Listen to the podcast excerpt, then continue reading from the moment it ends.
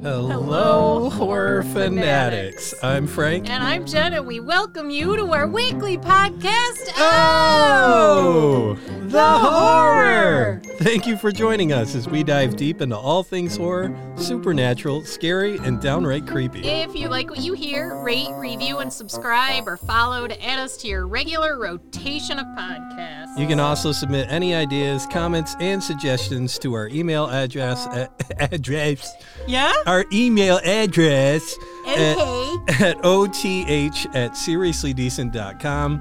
You can check, check out our website at ohthehorrorpodcast.com. And we're done, folks. I can't talk. Words are hard. Uh, creative director Dean is just cracking me up. hey, I mean, He's he's rare form. the heart wants what the heart wants, He's he's rare form right now. and his heart wants not to do this. Well, yeah, he does. He just wants to be, I think, more integral. Maybe. Can I be on the show? We get a video, and you Ah. would be on the show. He's laying down now. He's a good boy. Is he? Yeah, he is a good boy. Yes, he is. It's a nice day today. It was a nice day today. Yeah, Yeah, did a lot today. we did. We did nothing yesterday. You know, I look back at yesterday and I don't regret it. No regrets. I do not regret yesterday one bit. We had one thing to do yesterday, Yep. and that was to go to Mass at four. Yep. And you would turn to me and you go, Well, looks like we're not going to Mass. I'm like, Why? What time is it? And you're like, 359. yep. Yeah. like, yeah, all right. Yeah. So- no, we are not pulling that off. Let's uh let's take Dean out for a walk Yeah. and let's give just call it a wrap. Yeah. It's, uh, Let's just call oh, this day a wrap. it was great. But we did finish up True Blood. we did. I know we're late to the party. I understand, folks. That's why we didn't say anything. yeah. We uh we went through it. Yeah. What's your thoughts now that it's wrapped up and over? Okay. Here's my big takeaway. Before we get takeaways, did you like it and would you recommend it to someone else? That's been in the dark for the last 10 years like us. Or 12, 15. I mean, if you want Skinamax, sure. Go ahead. I think that was a running joke I had every episode. oh my god, I can't believe there's sex in this show. Yeah. So I stand by it Mm-hmm. that I am all about the werewolves. Because if I'm being honest, if it wasn't for Eric Northman and Pam, Mm-hmm. the vampires were pretty freaking lame on the show. You know, I'm going to agree with you. Cuz Bill Beal Beal? Beal was Yeah. um I, I I didn't get it Yeah. at all No. ever. Yeah. And like and he lost his shitty southern accent on like season 3. And he got it back at the end in like season seven. He brought it back. yeah, yeah. No, I didn't get Eric Northman and Pam. and Pam were Yeah. my favorites in the whole series. oh, I none. me some Lafayette though. Yeah, definitely. it was good. And um I I definitely got to go with Stackhouse. I mean like Yeah. he played He the dumb good-looking southern dude to a T. Perfect. Yeah. Perfect. Perfect. No notes. No notes. I think he just went into that like hold my beer. He's like, I got this. Yeah. Yeah. No, it's it's just great. It was a good show. It was a good show. I I I, I know you had issues with the vampire lore. And Well, yeah, the they- Mm-hmm. conversion of a vampire, that was the most complex I've ever seen it. Because I, I love me some vampire shows. I've seen a You lot do. of them. you do. You lean heavily toward vampires, whereas Mm, I lean yeah. heavily toward werewolves. Yeah, yeah. That's why Underworld works for us. We Mhm. each get a little something something. Yeah. I get a lot of something. You do get a lot of. I mean, because I mean, I get vampires and I get Kate Beckinsale, which is yeah, yeah, Yeah. you do. that that just works for me. And the Lycans are pretty badass. They are though. I Yeah. think the Lycans in Underworld I think were the best. Period. They're the best show. representation of werewolves. Oh, it was great. yeah, And then they did the whole prequel yeah, where it all Yeah. started. Yep. With the with the Lycans. yep, and yep, yep. That was like a legit, like cool story. It's too bad they didn't have like the Welcome right to our people play it. fireside chat about vampires and werewolves. which by the way has nothing to do with the show today. Not a thing. Not even close. Not a thing. Yeah. But if you'd like to hear us wax poetic more about vampires and werewolves, check out our episodes from season one. Yeah, early season one. That was Early. Early.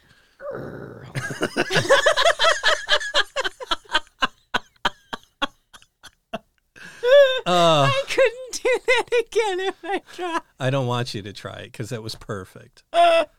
It's uh, we are a take one podcast. Period. Yeah, we are. I don't think we've done one twice, have we? Yes, we did. Remember, we had one where we had uh, Oh yeah, all the horrible failures, audio yeah. issues, and we were Yeah. like, "All right, here we Oh, go." man, that's right. Oh. Solamente uno. Yeah, yeah, those were the days. It's uh no, I True Blood was good. I didn't watch it all. Like it was in passing for me more Yeah. than anything. Yeah, You know, I'd come in and be like, "What I miss? Oh, how did this person die?" Yeah. you know, I the would, governor's not alive yet. You know, I mean, that's uh, I would probably give it another run through. I don't think I would. Maybe. No, you're on your own on that one. Well, I mean, That's- Alcide was pretty hot, so I would probably Well, watch his yeah, seasons. I mean, yeah, sure. the season where Eric Northman is all lame. Oh my god, Yeah, that was the Yeah. best. When he called Uh. Sookie Snooky. Suki. Snooky. Yeah. Sorry, Snooky. It's Sookie. Worst name ever. I um the ending I had a lot of problems with. And and and I don't have to do spoiler because it's a 15 year old show Yeah. plus. Yeah. Uh, but the fact that Stackhouse and Jessica didn't get together that that bothered me. yeah, the fact that they That Hoyt came back Yeah. that wasn't necessary. no. I know wasn't. they wanted to do it because of the wedding. Like I get it from a writer's perspective. Like they She could have easily thing. married anybody else yeah, because it wasn't like technically Stackhouse. binding. She Yeah. could have married Stackhouse. Yeah. And like know. she said, you know, he was always there Always. to give her what she needed when she needed it. always. Yeah, Yeah. I so- identified with Stackhouse. I think because like he was the fool, Yeah. and I always had that like growing up. Like ah, it's just Frank. Yeah, wild, crazy, goofy Frank. you know, nobody ever takes you seriously. You yeah. know, I'd like to think I was smarter than Stackhouse, but nah, probably not. I definitely Yeah. wasn't that good looking. I know that much. But well, I mean, I that that that is a, a tough bill to fill. yeah, Beal. Beal. Beal. All right. That's Before never- we get into the episode, I gotta say, this decaf coffee because I can't have caffeinated coffee. Same. This decaf coffee with mint cocoa Yes. and a little splash of peppermint mocha creamer. Yeah. I I'll take this. I'll take this drink every day of the week. Yeah. For those of you who drink black coffee, don't care. Yeah. Don't care what you're calling me Yeah. because I'm blissfully happy right now. Yeah. I would not have steered you wrong. No, you never do. No. Not with food and stuff like that. No. You got me dialed in. He'll eat anything. Just give it to him.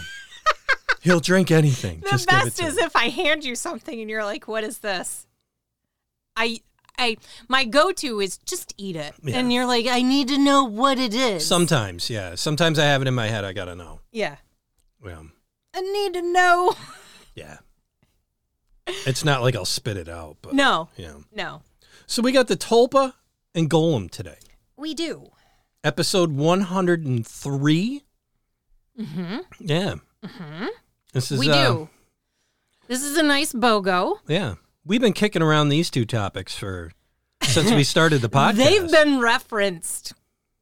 Well, 103 times about. well referenced and we've moved this we podcast a ton. We Like, have. oh, We're gonna have it season one. This was gonna be like the first like first two months. And then I got kicked aside. This has been this this has been the can that's been kicked down the road for two oh years. Oh my god, what was the other one we did that to? That I wanted in season one, and we just did it like not too long ago. Oh, what were you? The Dybbuk. The Dybbuk. Yeah. Yeah. Mhm. Yep. Yeah. So here we are. Bloodthirsty, crazy as ever. Back at the beginning. Yeah. So uh you want to kick this off or or you Um, want me to go or I'll go. you'll go? My sources. Uh-huh. Um people.howstuffworks.com. Mhm. Tulpa's idea that thoughts can come alive. It's a popular site for us. Uh it's by Diana Brown. Uh wikihow.com. Wiki how? Wiki wiki how? Wiki what? create a tulpa and somatosphere uh, dot net 2015 varieties of tulpa experiences sentient imaginary friends embodied joint attention and hypnotic so- sociality in a wired world Mm. That's it. S- yeah No Britannica. rolls off the tongue Really? Oh, it? I almost forgot. what did you forget We also have to congratulate your wonderful niece yes on her performance today at our the little Nutcracker. cherub yes The little cherub on the Nutcracker. yes she That was, was- adorbs Yep. Awesome job, Else. Awesome job. Uncle Frank struggled in the uncomfortable seat to watch your performance. I got an aisle seat. You this did year. get an I was aisle seat. Rocking that. Yeah. Yeah. I see those people in the middle of that theater and I'm just like, oh, poor souls. Like my brother and, and uh, Oh, just these big, sister in law. big men just scrunched right up. Yeah. And you can just see, you know, like, Hating everything about themselves you know, and life. no, but it's funny because you see some that just have some real joy. Like they Yeah. see their kids up there or Yep. whatever. And uh, it just goes to show the stuff that parents do For their children. for their children. It's, Yes. it's sweet. yes. It's really sweet. Elsie was a bit bummed that Liam couldn't be there I know. That's adorable. for her performance. Yeah, that's adorable. Oh wow. her brother is seven months old now, so I think that's asking a lot Yeah, out of a yeah. seven month old. Yeah. Yeah. Seeing how there'd just be a bunch of shapes up there. You'd be like, Well, little pest shapes. at This that is point. stupid. Yeah. TV's better. Like my space. All right. So what do we got with the tulpa here? So the I guess the biggest point of reference, if you will, would Mm-hmm. be an imaginary friend. Yeah. An imaginary friend can be a tulpa, but essentially, if you want to get down to what a tulpa is, it's the idea that given enough thought and focus, we can actually create real sentient beings. And these beings are objects that are created in someone's imagination by visualization techniques Mhm. are tulpas. So, there, though tulpas aren't the same as imaginary friends or hallucinations, children tend to summon their imaginary friends and typically control them. And for the most part, kids usually know these imaginary friends are not real, although that doesn't lessen their emotional attachment to these companions. Now, um, at one time, having an imaginary friend was viewed as a detriment to a child's psychiatric health. Scientists have made major turnarounds, though, and now the thought is that children with imaginary friends are often more social, more creative, spend more time laughing and smiling, and are generally well adjusted. Thank you. Thank you, Suvi, my imaginary friend. Oh, that's right. Yours was Suvi. Yes. Who owned a diner, by the way? I mean, Yeah. they said I made up her name, but imagine my parents' surprise when we were on our way to a family reunion and it was up north near um, Canton and Potsdam. Yeah. And we would go through Fort Drum. And it was as we were coming out of Fort Drum. And we were in the next town. Don't even know what the name of the town was. I looked over. Was it just the three of you? Uh, yep. maybe Lindsay, Yeah. but she would have been like Yido. And I go, Little, ah, Littler than no. yeah. Yeah. I mean, like one. and uh, I go, huh, Suvie's Diner. And my parents just looked at each other and I go, see, I told you guys she was real. And they just looked at each other and I go, and she's a thriving businesswoman. Oh my god. Your poor parents. so I think we, could, we should give a shout out to the best imaginary friend, Weems Weems, from Supernatural. hands down. hands down one of the best. One of the best- Certainly one of the best air guitarists. Are you kidding me? one of the best episodes of that show, Yes. and probably one of the saddest. Yes. Yeah. Lot of, that that episode was a roller coaster. It really was. All the Yeah. emotions. Yeah. Yeah. Yeah. So there the thought is an imaginary friend could help a child learn empathy, sharing, and even nurturing skills. Mm. Maybe. Uh, hallucinations, on the other hand, are uncontrollable by those who experience them. Often the hallucination can even exert control over that person, as in the case with someone with schizophrenia. Mm. And that describes their hallucinations where that person is being instructed to either harm themselves or others. Mm. And unlike imaginary friends, those experiencing hallucination can't just make them stop or disappear. They often require medication, often for a lifetime, to cope with the hallucinations and the delusions. Mm. So, where do tulpas fit in? Like imaginary friends, tulpas are entities generated entirely in the mind, but unlike imaginary friends, some believe tulpas think on their own, experience emotions, and have memories. Tulpas generate personalities, desires, and curiosities, all their own, quite separate from their host.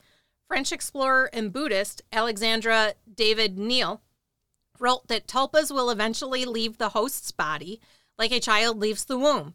She herself claimed to have made a tulpa that grew more and more sinister until it eventually had to be destroyed. So, what's really going on? Can our thoughts really come to life? And if so, what does this mean? If not, are people simply creating manifestations of their subconsciousness and then attributing it to another being, similar to the bicameral mind theory? There are so many possibilities in this idea and concept that we don't even know. So that led me down a path of all right, is there more on this whole tulpa Yeah. thing? Yeah. And there's actually instructions on how to create a tulpa. Oh boy, here we go. Yeah.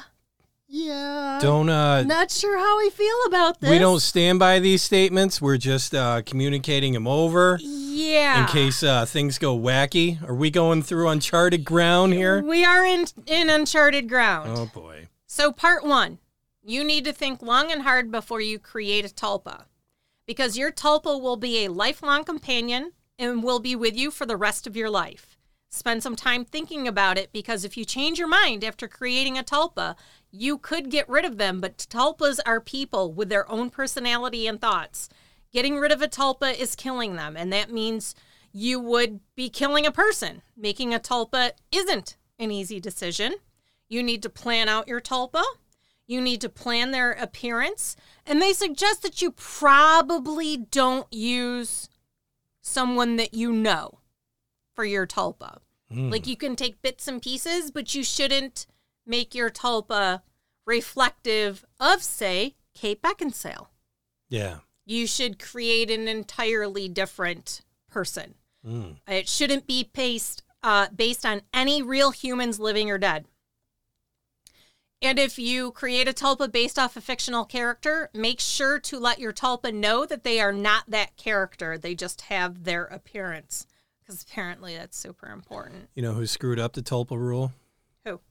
Hugh Jackman in The Prestige. Yeah. Yeah. He broke that rule big time. But for the glory, you know, I mean, the ends justify the means, babe. I freaking love that movie. I know you do. So the other thing you have to do is plan your tulpa's personality. Yeah. you have to uh, think of the personality simply as a list of as many traits that you want your tulpa to have. Mm.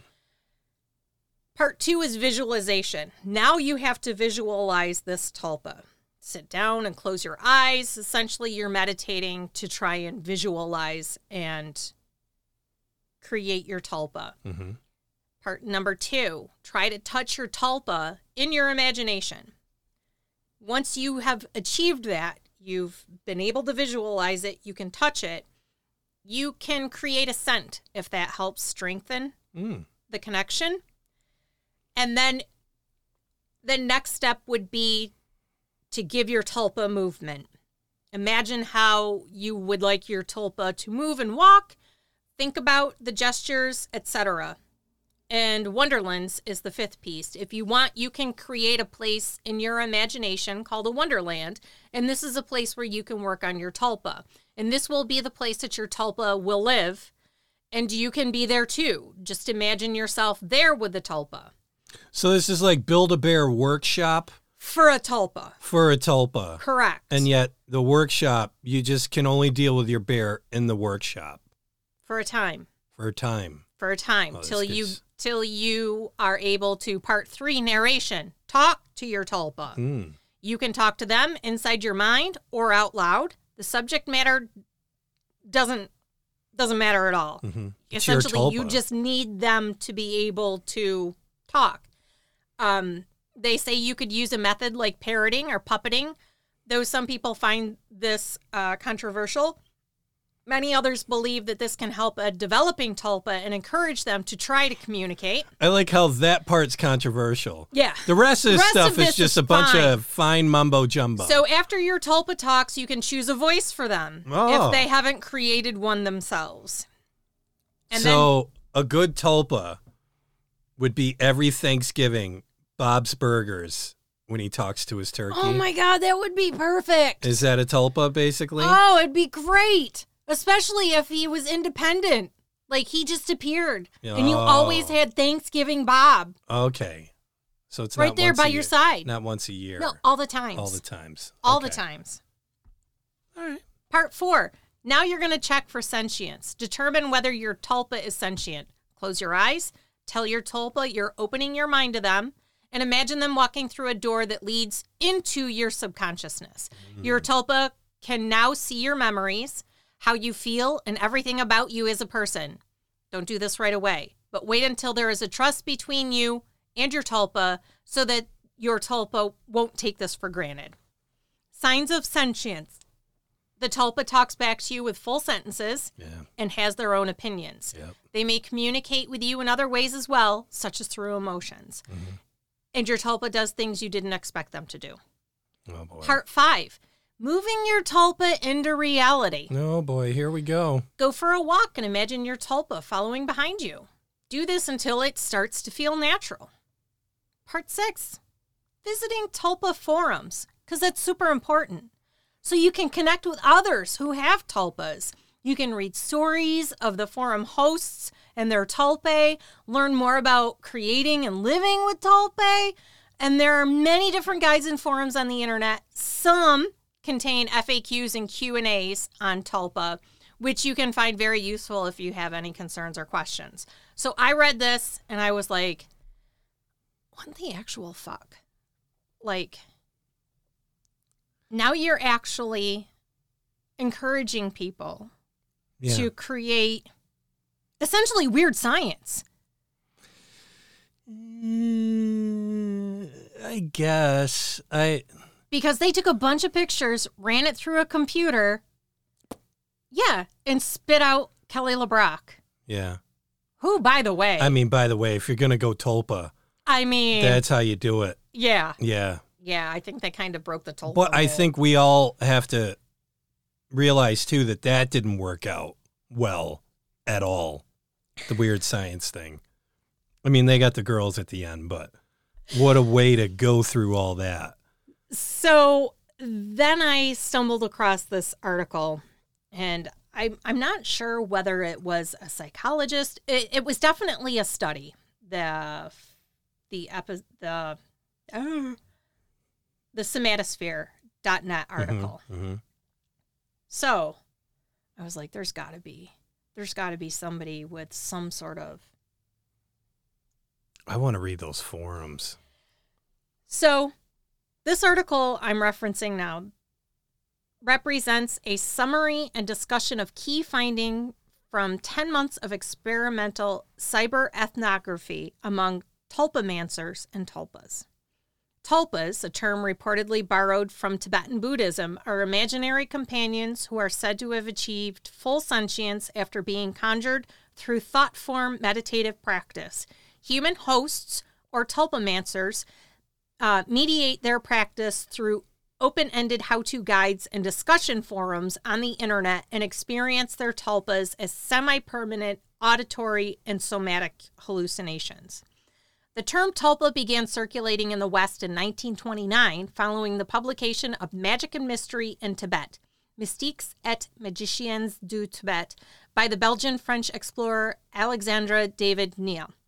The author, who reported observing the practice in Tibet, claimed to have created a tulpa of her own in the image of Friar Tuck, often fully transcribed as sprul pa'i sku from the Tibetan. Um, I can't read it. The term can be translated as emanation or incarnation and is associated with the physical body, Nirmanakaya. A tulpa, as presently understood, in the Tulpamancer community is a sentient being who becomes incarnate or embodied through thought form. Drawn from primarily urban, middle class, Euro American adolescent and young adult demographics, most Tulpamancers cite loneliness and social anxiety as an incentive to pick up the practice and report overwhelmingly positive changes in their individual and offline social lives. That's not a shocker. In addition to an array of new, unusual, but largely positive sensory experiences, these include, in order of frequency, auditory, tactile, visual, and olfactory sensations, raw thought, intuitive thinking, speaking with no words, and communicating with images, feelings, and music are also reported along with other nonverbal, non narrative forms of interaction. One informant, for example, a Caucasian American young woman majoring in cognitive science at Midwestern University, reports being underdressed and cold as she was walking to class one morning. She explains that upon sensing that her host was cold, the tulpa took off his coat to So place it on had- her. She had the tulpa created already. Yes. Okay. Placed it on her, the host's shoulders, producing a feeling of warmth and the distinct sensation that she was wearing another layer of clothing. Hmm. Such reports of spontaneous help from tulpas in social, environmental, and professional situations abound and indeed seem to characterize the practice. Sexual and romantic interactions Here we are go. controversial topics in the community, with a growing consensus tending to converge toward a taboo on the latter because tulpas are imagined, experienced, interacted with, and collectively validated as sentient persons with mental states, propositional attitudes, feelings, bodily sensations, biases, and preferences of their own, the issue of mutual consent is deemed crucial. Creating a tulpa for one's selfish enjoyment, as such, is understood to be just as unethical as seeking a one sided, power imbalanced relationship of any kind. No, it makes sense. General possibilities of tactile and multisensory experiences inherent in the practice, however, indicate that the taboo was put in place to establish norms around a common or at the very least possible practice. Hmm. In addition to imagined agents, tulpamancers' mental constructs include spaces for tulpa host interaction, usually termed mindscape or wonderland. Tulpas often assume human form, but many are imagined within a continuum of humanoid variations with gender fluid, gender neutral, or pan ethnic traits. Essentially, they're a little bit of everything. Mm-hmm. Fandom culture, drawn from fantasy oriented genres, also frequently prompts the forcing of non human tulpas, such as elves, dragons, or imaginary creatures. A sizable but non majoritarian section of the community seems to have emerged from internet forums dedicated to bronies, the so-called highly unexpected adult male fans of children cart- the children's cartoon series My Little Pony. Many tulpamancers thus report creating one or more pony tulpa. The community is primarily divided between so called psychological and metaphysical uh, explanatory principles. In the psychological community, neuroscience, or folk neuroscience, is the explana- explanation of choice. Tulpas are understood as mental constructs and have achieved sentience. The metaphysical explanation holds that tulpas are agents of supernatural origins that exist outside the host's minds and who come to communicate with them. Of 118 respondents queried on the question, 76.5% identified with the psychological explanation, and 8.5% with the metaphysical, and 14% with a variety of other explanations, such as a mixture of psychological and metaphysical.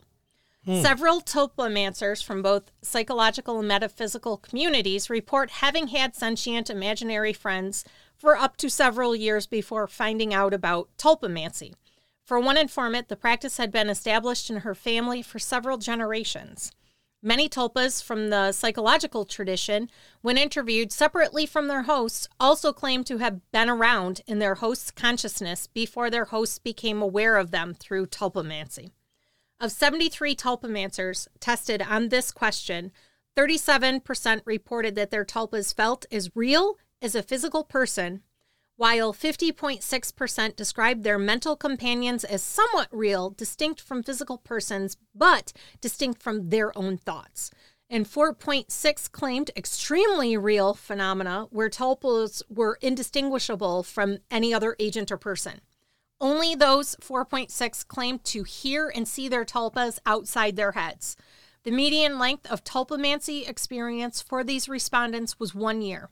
Tulpamancers with two plus years of experience reported higher degrees of somatic experience. It makes sense. Yeah. Yeah. So I was like, holy shit, they actually took like a scientific.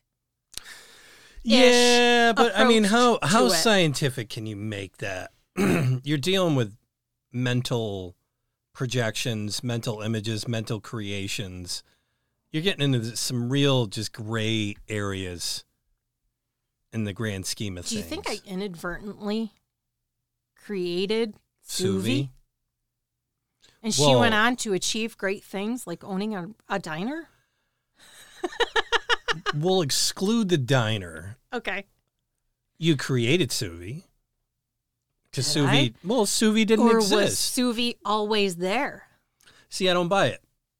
I don't buy it. It's always there because that means, in a sense, that's creating you. Not necessarily. Know, just because you, well, you think you you think something out of thin air, or you saying Suvi just popped into your life one day. Yeah, she just appeared one day. I don't think so. Not to demean your experience or anything. I think you needed Suvi. I had a I had a imaginary friend Toby. Toby and Suvi. Yeah. Wouldn't it be sweet if Toby and Suvi got got married? Like if we met a Toby and Suvi and they were a couple and we were on vacation somewhere yeah. and we met And that. Suvi just happened to own Yeah. a diner. No, that's a chain of diners. Yes, because she's a businesswoman. She's got her head straight. She takes shit from anybody. she is not taking shit from nobody. Yeah, but I, I look back and I, I needed it Mhm. as a kid. I, I, I look back at it now where I'm at and it, I needed it for something. We were just talking about this earlier before we were going to the Nutcracker on smart people getting into cults. And I was Mhm. telling you someone that I, I spoke to at a job about that. Yeah. And like, how do smart people get into these things? And I was like, never underestimate the power of loneliness. Yeah. You just can't underestimate it. No.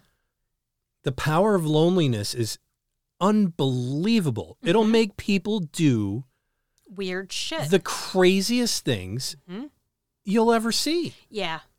I mean, whether it's from being a brony or Mm-hmm. um, create an imaginary friend, Mm-hmm. you know, it just shows how much of uh, uh, an importance it is for human beings to be social creatures. Mm-hmm. It's huge. It's literally the most important thing a human being could do is get socialized and become a social creature because if you're omitted that one way or another, Mhm. either self omitted Right. or omitted physically by uh you know someone raising you, hmm it can really do some some bad damage. Right. You know, to where you can't hang out in crowds. Right. You can't hang around in crowded people. You Right, know, a, yeah. a crowd of people. Or a crowded place. A crowd of people. Crowd of people I in almost- a place with people of lots. I almost went robot there. I am Frank's Frank. online. no, it- it's true though. You see people that loneliness has affected them in one way or another. And Yeah. I'm even just going something simple as like a, a widower. Mhm. You know, what do you do with all that time? You had this person in your life that was just integral. Yeah. You were just a, a puzzle piece Yeah. put together, you know, and you fit. It's then- not uncommon in couples that have been together for decades, Mm. where when one passes, the other passes Yeah. in quick succession. No, and I mean, simply you- because it's that that will to live died with their their significant other. that connection. Yeah. You wonder what kind of energy's there, or Mhm. just any kind of. Because even my great grandparents, my great grandmother lost her mind, and we had her in a, a home, Yeah. but they died within months of each other, hmm and they weren't around each other at all. Yeah. But they just That connection was there. y- you'd think, you know. Yeah. I mean, it might be just coincidental. You don't know, but but I think yeah, someone lonely, you got to watch out. You know, Mhm. and it's a lot of reasons for it. If you're lonely and by yourself, you don't have anybody to call you on your shit. It's true. You know, I mean, It's it's true. just like I remember, like I I look back, like I was so glad my friends were in my life when they were married and Mhm. everything was going in in their lives and stuff. But I was able to hang into that because if I was by myself, I would have made way worse decisions than the bad decisions I was already making. Way And, um, worse, sir. yeah, and you just you don't have anybody to call you on your crazy, you know, and Yeah. just and just pull you back. Yeah. You know, you could just sit there with a thought, and if you're comfortable with somebody, and just be like, "Yeah, you know, I was thinking of X," you know, or or but why why Yeah. why are you doing that? Yeah. You know, and and you're immediately pulled back, like, "Yeah, no, you know what? Maybe I shouldn't be doing I remember X." you bringing something up to me, and I don't even remember now what it was. And I just remember turning to you and I go, Do you think that's the best idea? Or do Yeah. you think that's the best plan of action? You you ha- you have a saying when I'll come up with something way out of box, hmm way out of crazy, and you'll look at me and go, "Is that is that a good thing for you?" I know I've said it more than once. Oh, you said it a ton of times because I'm always going out. Like I'm always going out. You know. for you. Yeah. Yeah. It's just is that a good thing for you? And or you'll have like eight ways of, of saying it. I don't think that's in our That's- best interest. Yeah. I've thrown that out You've a couple thrown times that. too. Yeah. But that's our. Yeah. That's us. That's when that's when whatever your big idea, Yeah. I call them Frank's big ideas. Ta- when they're going to impact both of us. that's when I'm like, I don't think that's in our best interest. yeah. But if Frank's big idea is just going to impact Frank, Fuck him. I'll be like, Are you sure that's a good idea sure for it's a good idea, but I'm not going to step in front of you because I don't want any of that on me. It's uh, yeah. You think that's three times a year? Average. There was a period of time yeah. where it was at least once a month. Mm-hmm. And I was like, what is happening here? What is I going remember- on? I remember when I met you. We were talking on the phone, Uh-huh. and we got together. Mhm. And Mom approached me one day. She goes, "I'm so glad you found her." And I was like, "Well, me too, Mom." You know. She goes, "She goes, no, she knows how to handle you." and I go, "I didn't realize I was that." Didn't realize I needed a handler. I didn't realize that I, I needed a handler. And she goes, no. She's like, she's like, you forget to eat. yeah. She's like, you'll go days and you won't eat. You get caught in your head. Yeah. And you just get caught in your mind and your world. And, Yep. and, you know, and you just move fast. She's like, Mm-hmm. and honestly, she's like, you move way too fast for me. you know, she goes, I just, she said, I had a hard time raising you that way because Yeah. Mm-hmm. you just moved too freaking fast. I couldn't keep up. And, and, and I remember she's like, yeah, I, I had a talk with her and I was like, just, just promise me one thing, Jennifer. She's like, just make sure he eats. No problem. I know, and that's like your wheelhouse. That was like a gift from God. You It's coming so through. funny. It's like, because you'll be doing something and I know you're knee deep in it. So I'll just go in the kitchen. I'll grab something. yeah, And I think and and I- really want to know what it's like from your perspective because like all of a sudden food just appears and you're like, "Oh, yeah. okay." No, I can tell you exactly what happens in my mind with that. I realize how far out I am. Mm-hmm. Like that's a again, you have to have somebody that snaps you back in Yep. reality. And it's little things like that. Like Yeah. people don't understand. It's like just you putting a snack in front of me or a plate of food, a sandwich, or Yeah. just like a cut up apple or something. Yep. It's it's the nutrition thing, it's a deal, but it's also, oh, oh, wait, wait. Yeah. Yeah. I got a life. I got bills I got to pay. Yeah. I got because I'll forget about all that. Yeah. It'll all disappear. It'll Yep. all go. I'm just that like phased out, sunken, like just like eyes, deer, deer in the that headlight. look, generally you know. happens when you're playing a video game. You're Oh, un- no, that's- you're that's a given. unreachable. Yeah, that's a given. Yeah. So I just throw stuff at I you. remember one day I was playing a video game. And I'm sure women have done this to men countless times. I remember you were nude standing right next to the TV. it was your boxing game. and uh, yeah. You were playing it in the apartment in Clifton Park. yeah, yeah. I had walked out of the shower. hmm I was nude. and you were full on. I didn't even know you were standing there. No, I, know. I know because I was like, let's see how long. Yeah. So I stood in the doorway. and that had been so uncomfortable. It it was. I was I was grateful that the blinds were closed. and I stood there for a long time. Yeah. And I finally had to move into your line your your eyesight. I mm. had to actually physically get into your line of sight and then you're like, "Oh, hi." like, "Oh yeah, I forgot another person lives here." Yeah. Speaking of another person living here, There's another person that lives here. Did you create a tulpa fucking I thought I did. No, you can't do that I shit. thought I thought we were haunted for a brief period of time. And Mm-hmm. I'm going to give you the list of experiences that happened where I was like, what is happening here? Mhm. The linen closet door in the bathroom Oh yeah. Yeah. was open all the time. Yeah. And when I say all the time, like I could go in there, close it, come out into the kitchen, go in, and like two minutes later, Mhm. and the fucking door's open again. And I'm like, what is happening? So I'd close it again. I'd, I'd make sure that, you know, the latch caught. Yeah. And then I was decorating and I had my phone with me Mhm. and I had been listening to a podcast and I had turned the podcast off. Like I had just turned it off and I could hear voices. Mm. I could hear people talking. I'm like, "What? is it outside? Well, could be. Is it in here? And then it started to get a little louder. hmm And I was in the bathroom at this time because I, I'm spiraling. I'm going from room to room. I'm like, where is this? Where is this sound coming from? Is it louder in here or is it louder in here? And finally, I realize the ghost is you.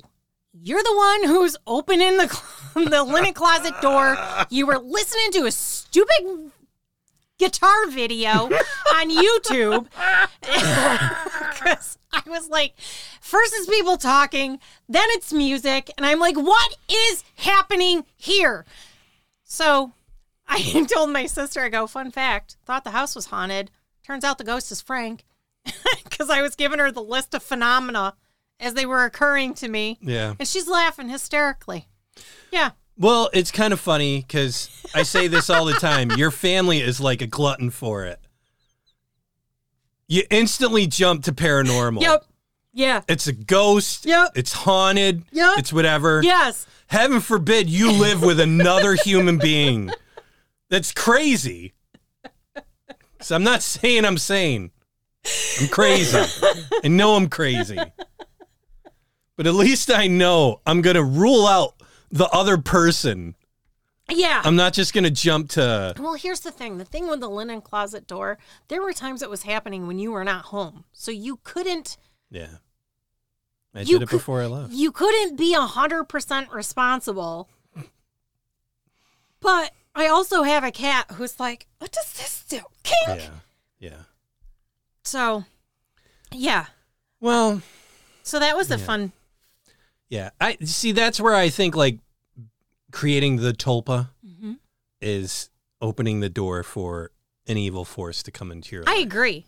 I agree. I think that's all it is. hmm I hate to simplify it. I always seem to simplify it into something like that, but like I think it definitely would put you at risk. I think put you anytime you risk. open up yourself, especially when you give it power. yeah, Like you give it power. yeah, Damn, that's a Yeah. that's a bad road to go down. yep, Real bad road. You just you're just Yep. letting things in that shouldn't be in there. agreed.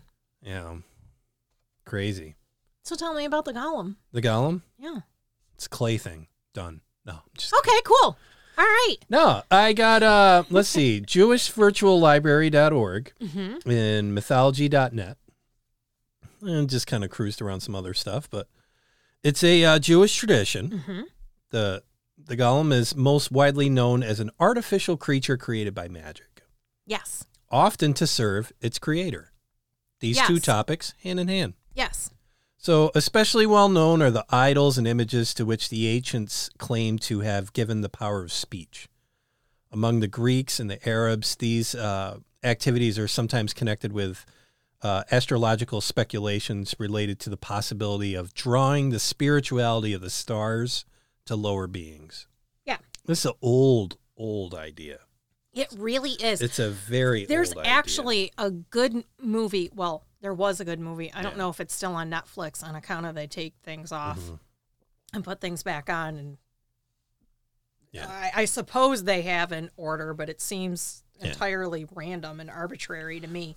And it is called Golem, Yeah. and it was it was very good as far as w- representing Representing that. what it is and Yeah. how it's created. I that was during the era. I don't remember much It of was. that, it was, but it Yeah. was good.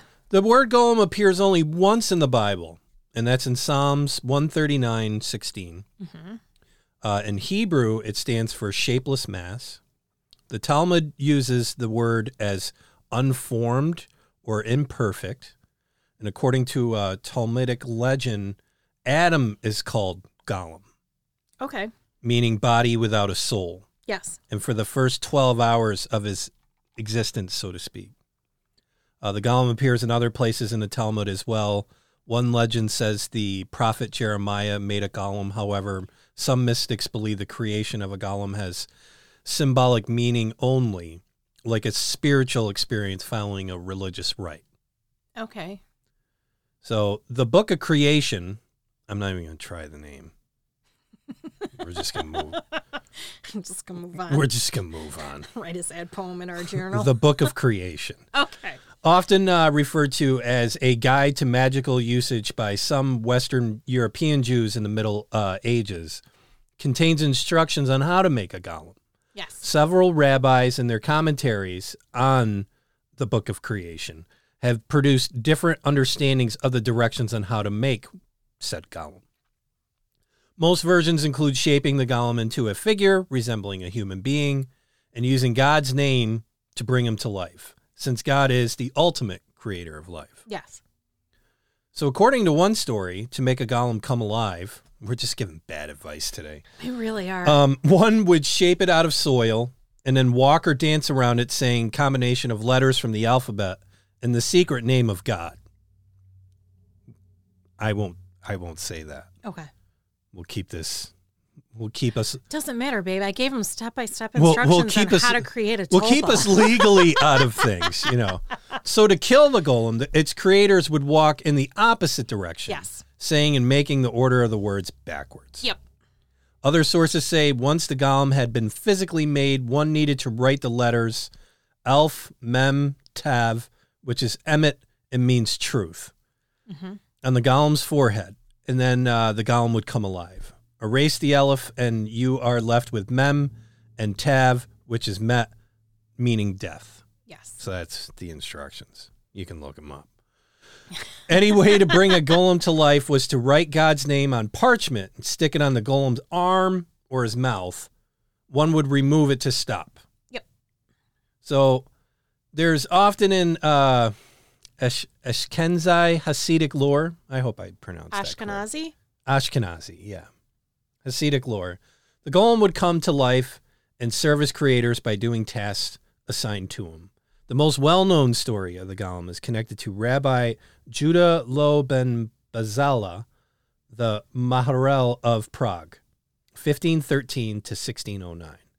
It was said that he created a golem out of clay to protect the Jewish community from blood lib- libel and to help out doing physical labor, which just cracks me up. You know what? Maybe, maybe there's a way out of all this hard labor. Hold on, hold on, hold on. Let's get some clay. Yep. Since golems are extraordinarily strong, another version says it was close to Easter in the spring of 1580, and a Jew hating priest, gotta love those, mm-hmm. was trying to incite the Christians against the Jews. So the golem protected the community during the Easter season. Both versions recall the golem running amok, threatening innocent lives, you know, dogs and cats living together, mass hysteria. So Rabbi Lowell removed the divine name, rendering the golem lifeless. A separate account has the golem going mad, running away. No Ghostbusters references. Several sources attribute the story to uh, Rabbi ooh, Elijah of Kelm, uh, saying Rabbi Lowell, uh, uh, okay, one of the most uh, outstanding Jewish scholars of the uh, 16th century who authored numerous books on Jewish law, philosophy, and morality, would have actually opposed the creation of the golem. So it's been a popular figure in the arts in the past few centuries with both Jews and non Jews. In the early 20th century, several plays, novels, movies, musicals, and even a ballet were based on the golem. Okay. The most famous works uh, where golems appear were Mary Shelley's Frankenstein, Karel Capek's R U R, uh, where the word robot comes from, believe it or not. Isaac uh, Bashevis, uh, Singer's uh, The Golem and The X Files. I remember The X Files. That was a cool episode. Today, there's even a Golem museum in the Jewish quarter of Prague. Oh, that would be cool. It'd be awesome. When are we going to Prague? Hopefully soon. Okay. Sometimes uh, someone who is large but intellectually slow is called a golem, Okay. which I never knew.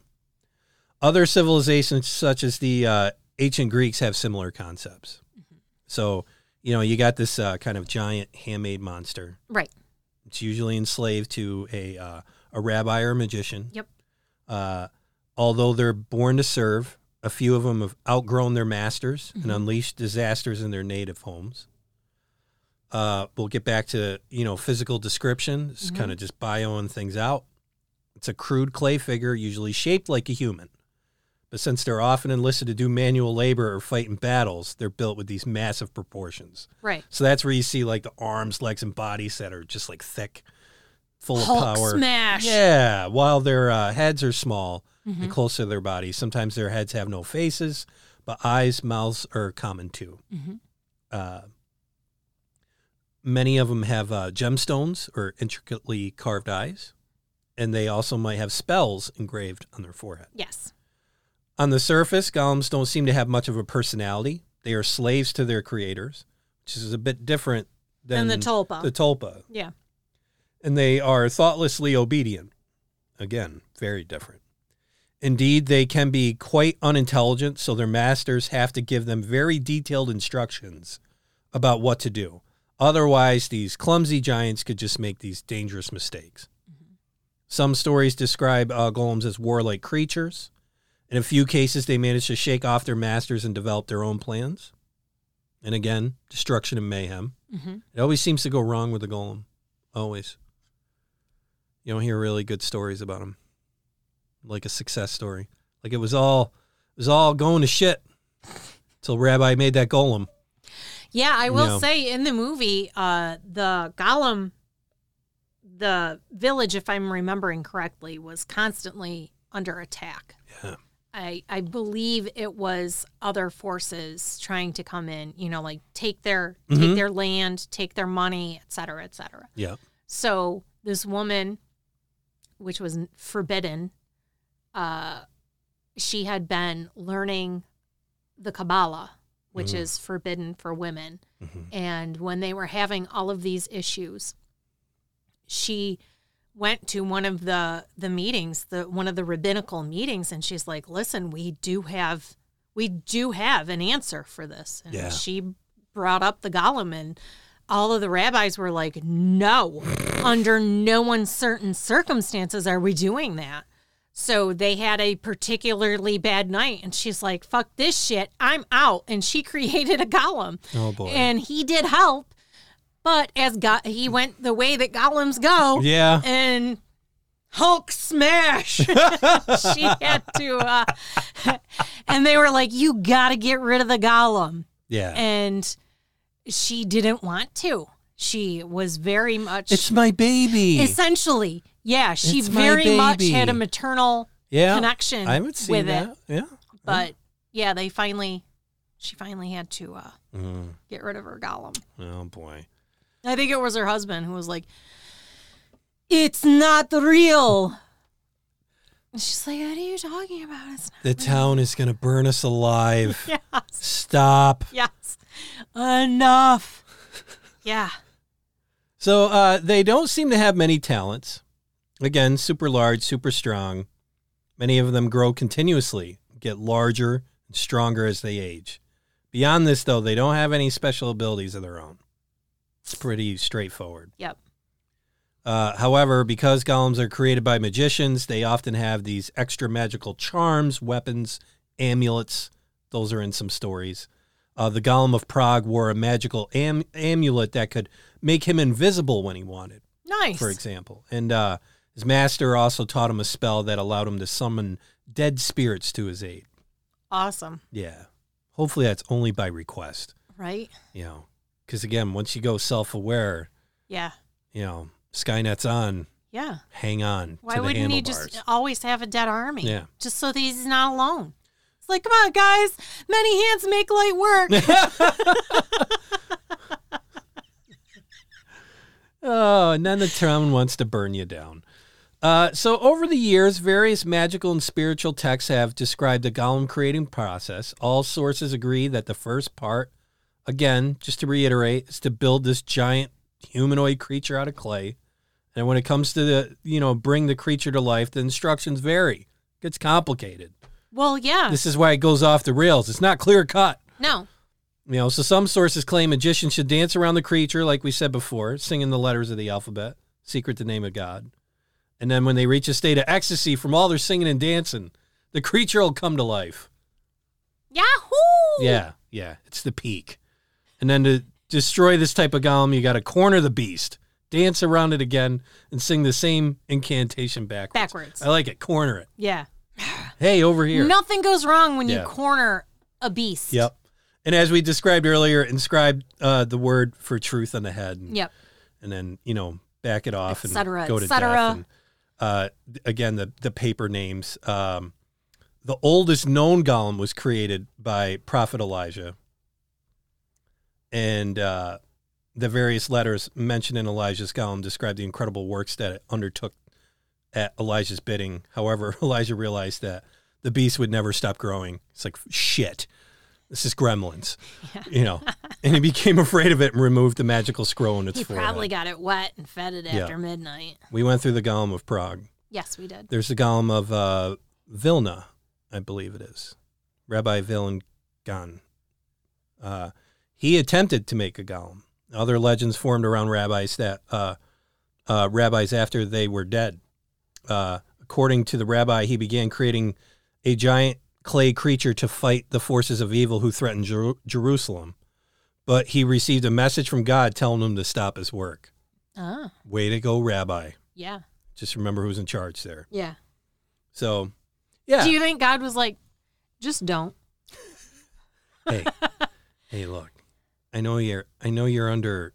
I know You're under a lot of stress. stress and pressure. You got a lot of things going on, but trust me, Just don't. just don't. just listen. Yeah. Just listen. Just listen. Don't do this. don't do it as bad. yeah but it's uh yeah it, it's an old it's an old idea it's very old yeah. and i i love these kind of old idea stories Mm-hmm. How they keep going and like in fantasy worlds they thrive i mean again this is the whole like frankenstein bit uh you know lord of the rings Mhm. is in this Mhm. um the alchemist hmm uh and even in games Yeah. in role-playing games Yep. i mean dungeons and dragons and pokemon Yeah. have this stuff. You Yeah. know, I mean, it's. uh I love me some good old Jewish mysticism. I think it's just amazing how ideas just keep going Yeah. and they don't lose steam. You know, or they lose steam and then they, for whatever reason, they get picked up. Right. It's either a work of art or or something to that A fact. effect. You know, um, some sort of art or some Mhm. sort of, um, you know, just just mechanism. Mhm. Period. And and they just spark right back up. Yep. And it'll be, I think, eyes. You know, people like to make their existence so important and so valuable. Right. You know, or not val, just valid. Yeah. You know. Yeah. But the fact is, it's like I have a great comfort that after I'm gone, no one's gonna know much about me.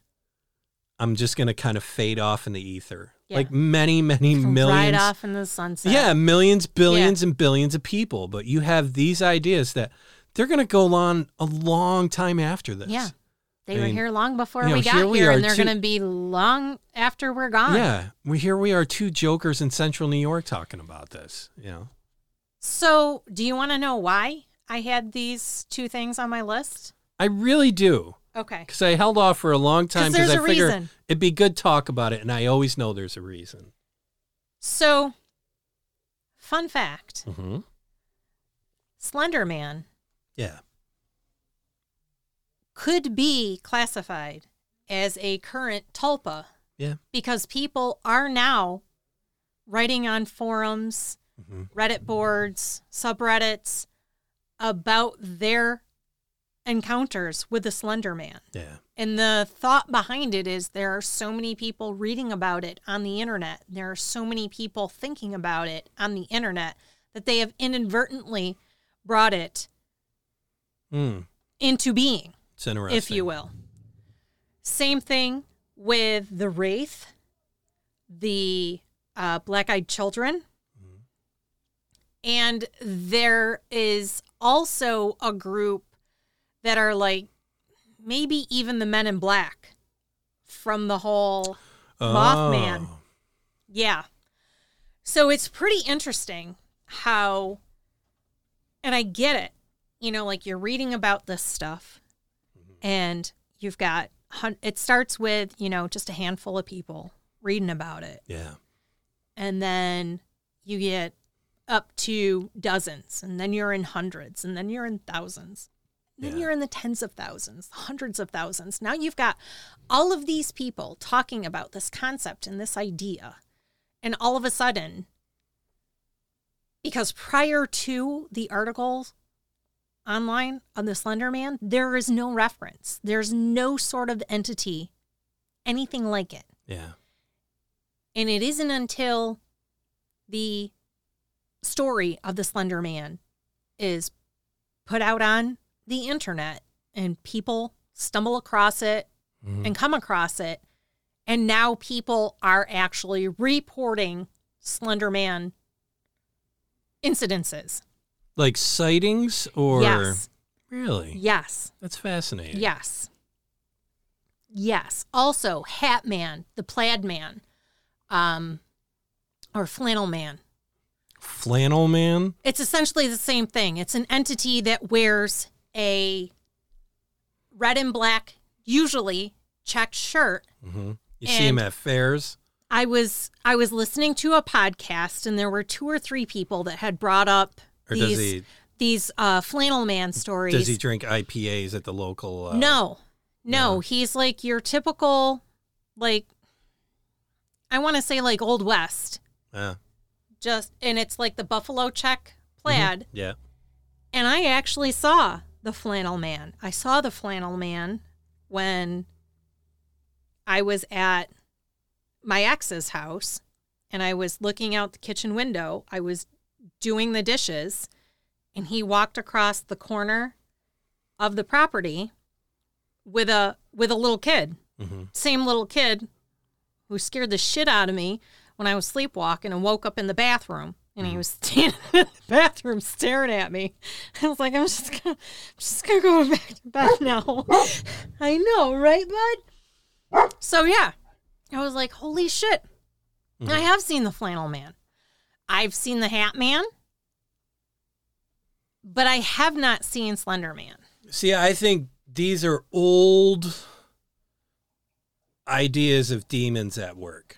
Could very well be. With all the demonology stuff that I've Mm-hmm. investigated, read, and, and all that, I think this is like demonology 101. mm-hmm. I think that's what Slender Man and like all that stuff is.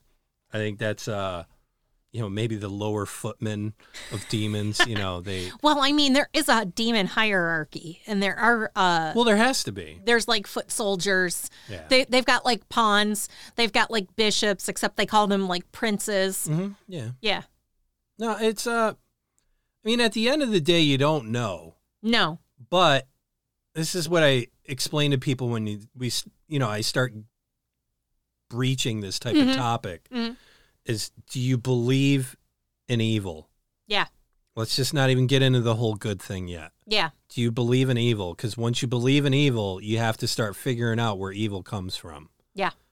And you got to f- start figuring out where where it resides, where Mhm. it hides. Mhm. What does it do? Mm-hmm. How does someone become bad? Right. Yeah. Because the best people can go bad. Yeah. I mean, it's amazing. Mm-hmm. There's just story after story after Yeah. story.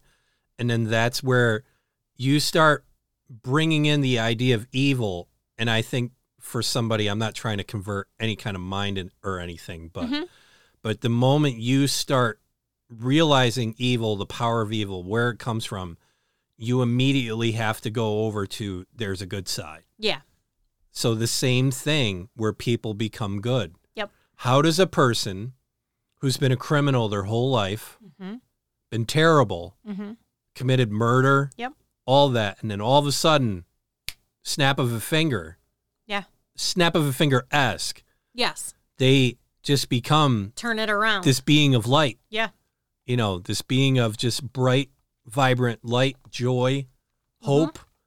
You know, all these uh all these taglines I hate to say, but but they're but they're true words with teeth to them. They they Yeah. mean something. Yeah. You know, a person with hope is positive. Yes. A person with joy is positive. Mhm. A person with kindness and forgiveness is positive. Yes. Um and you see somebody that was that exact opposite Well, they become that. So now you've got to realize that there is a you've got to entertain the idea of a force out there Yes. or forces. Yes. And I I just I I've seen too much in my life to not push it away from me. Well, there's a You yin know. and a yang in the universe. There's balance, and for that to happen, you have you can't have the light without the dark. You can't have good without the bad. Like these things, they they go together. They really do. Like I mean, chocolate and peanut butter. but no, it's it's also a, a sense of how to deal with life and how to Yeah. realize that you have something good. Yeah. I mean, it, y- y- this is where people that chase that kind of like utopia idea, it's like you're missing the whole, Whole ship. point. Yeah. You're missing the whole boat. That Yeah. boat went offshore and you're not even on it. You can't even see it. The whole fact is, is you need these bad things. And it's terrible that it happens to people. Yes. It really is. But these bad things do bring out things that you need to consider or things that Mm-hmm. Yeah. you need to pay attention to. There's a reason Yeah. that all of this happens around. It's not, you know, there's that saying, God doesn't work in straight lines. It's freaking true. Yeah. It's this roundabout, scenic way of going things. Yeah. And I'm not going to get into the minutia of is God doing things on purpose or not or anything. That's up to you Mm-hmm. to decide. But the fact is, is there is a dark and there is a light. Yes. You know, or a void. Yeah. There's a void in a light. Not even just to get into any kind of colors. Just well, a void. you can't And, have night without day. you know, but you also look at how people get into these just Mm-hmm. terrible situations and and how they become just literally heartless, mean people.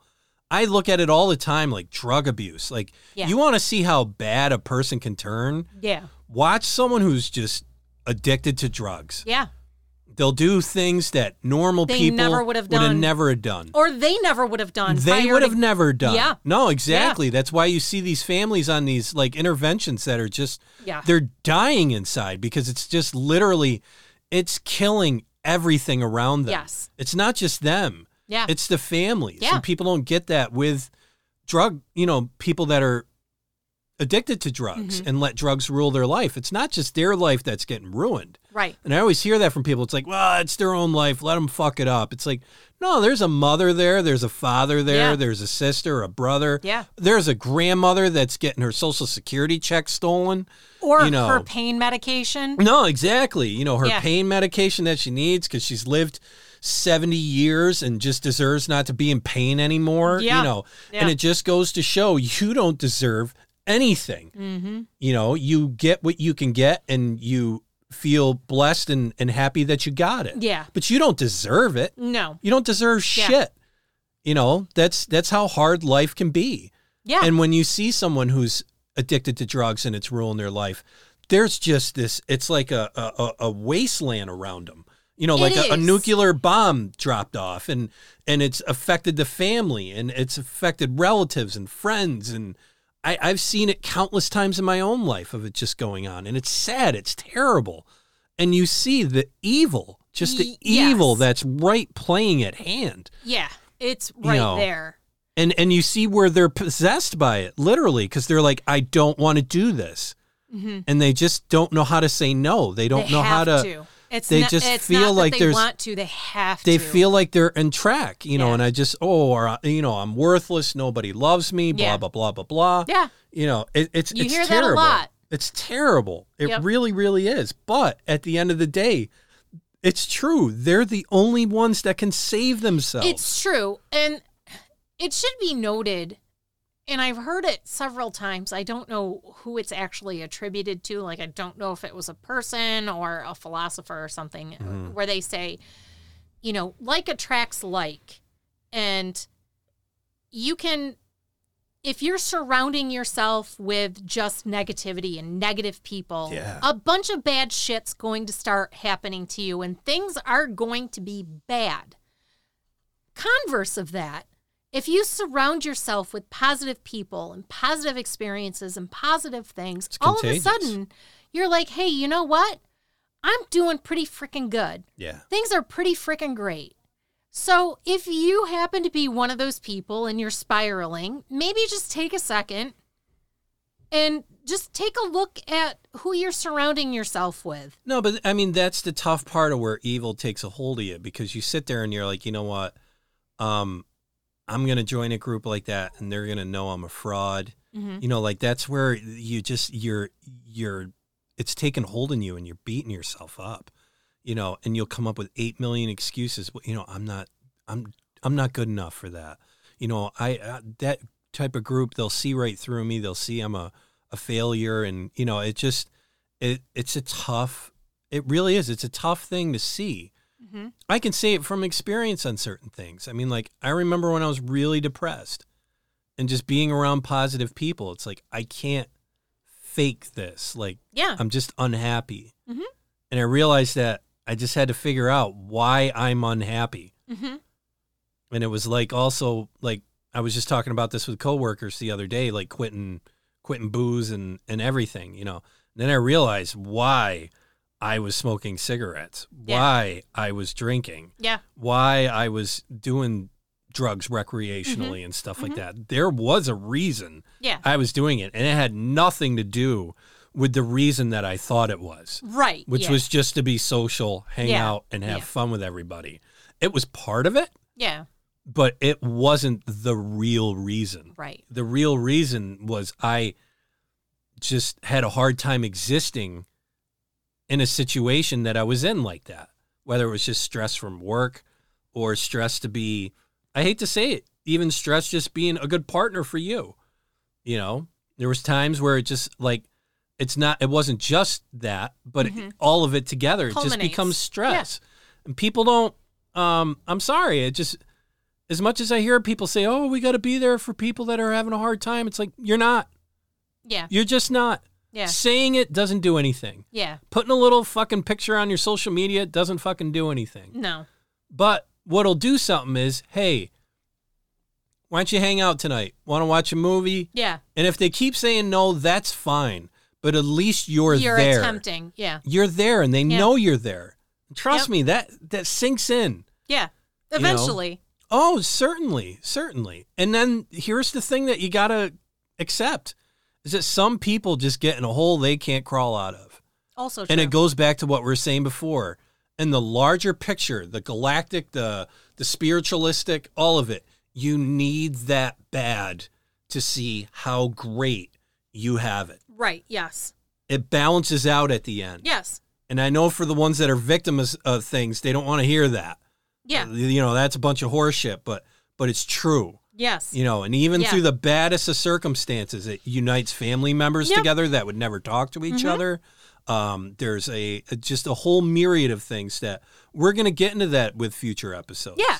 and Yeah. um, you know, and We some ex- good things coming we're up. excited to talk about that kind of stuff because where we're at now, one announced episode coming up, Yes. and then what we're going to have is a series of what we're what should we call them stocking stuffers?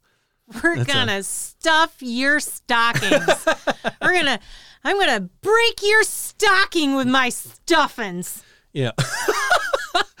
but yeah, we're we're gonna come out uh, with just a couple little small small dealies. Uh, Snippets. yeah, little snippets. Uh, we don't They're know which boner episodes. they're stocking stuffers. Yeah. You know, yeah. So it's just uh, little shorts uh, Yep. that we're just gonna pop out. No set schedule except our official last episode of this year yes. for season two. yes. Cult of the month. Cult of the month, baby, and we got a good one. A good one to close it down. What do we got? Children of God. Yes. Yes. I So glad we're closing the year on this one. this one this one stung a little. You know. Not gonna lie. Yeah. Crazy thing. It's still going. It's still going. I don't It's not under the children of God, but we'll get into that next I don't week. like but it. yeah, yeah. The uh and and just to let everyone know, we got a ton of books on Scientology and we're reading up and yeah. we uh like we said we're um going to break that out because Yeah. Scientology was too big. So we're gonna do an episode on L. Ron Hubbard. We're gonna do an, An episode, episode on the Sea Org. on the Sea An Org. episode and- on fair game. Yes. Et cetera, et cetera. yeah. So Et cetera, et cetera. because apparently y'all like yourself some Scientology. Woo! That episode went through the roof, uh, and we're happy to hear it. And we didn't get any contact from Scientology Because we're nobodies, babe. Nah, I if think we had a huge presence well, and if we had like millions of downloads, that would get their no, attention. and that's that's kind of what proves my point. yeah. You know, but we keep growing and growing and growing. Eventually, at some point. At some point, that's what yeah. like I hope the podcast gets to a point where we're large enough, and then they'll come out and say something. I'd be like, motherfucker. We were talking shit about you a year, two years Yeah. ago. we have so many episodes Yeah, about yeah, you guys. Yeah, you guys are just uh, knocking on the door now. You know, sleaze balls. Yeah. It's uh, So- Yeah. yeah. Uh, Children of God next Monday, and then after that, we're doing some random, uh, random stocking stuffers. Mhm. And um, we thank you so much for coming in and listening to us every week, and the new folks that are coming, welcome. Uh, so glad to have you listen listening to us. Yeah. And if you could pass this off to a friend, uh, just either text the link to uh, the podcast or share it on your social media presence. Yeah. Uh, we'd appreciate it because we, as you notice, don't have ads. We don't do the ad deal, and uh, we don't market at all other than word of mouth. No. And those who have shared, thank you so much because Yeah. we had an awesome year this year. We did. Very we did, awesome. you guys. yep. Some of you OGs, you you have a very special place in my heart. Oh, yeah. And you newbies, welcome to the party. Yeah. Thanks Buckle for, up. Keep your for- hands and feet inside the vehicle at all times. thanks for being horror fanatics. And uh, yeah, basically, in so many words, we doubled our uh, listenership and downloads Yeah. uh, from last year. Yeah. across the board every month we doubled um, and peaked this year which is just it's it's nice it's it's it's cool It is. Uh, but i mean we're not lying we would do this if just no one was listening so We would. uh, Because this is the shit we talk about. yeah no it's it's it's it's a lot of fun for us so with that being said rule number one No Ouija boards. I don't know how many times I have to say it. Well you're gonna have to say it pretty Like a million times. every episode yeah, I know. you know you're on the hook for that Yeah. I still stand by it. No dolls. no dolls None. okay three No capes. four No blood rituals. five No cults, satanic or otherwise. six No apathy. You need to act to help enact a positive change in this world. Small steps. Pay for the coffee of the person behind you. Yeah. Pay for the the groceries or whatever of the person behind you. it's a good idea seven Don't let the black-eyed children in. Don't look at them. Don't engage. Just don't engage. no They're dead to you. And last but not least, Just listen. yeah. So, with that being said, thanks for uh, listening. We love you, We do. and uh, we hope you have a lovely day, a wonderful week. And make good choices. Take care. Thank you.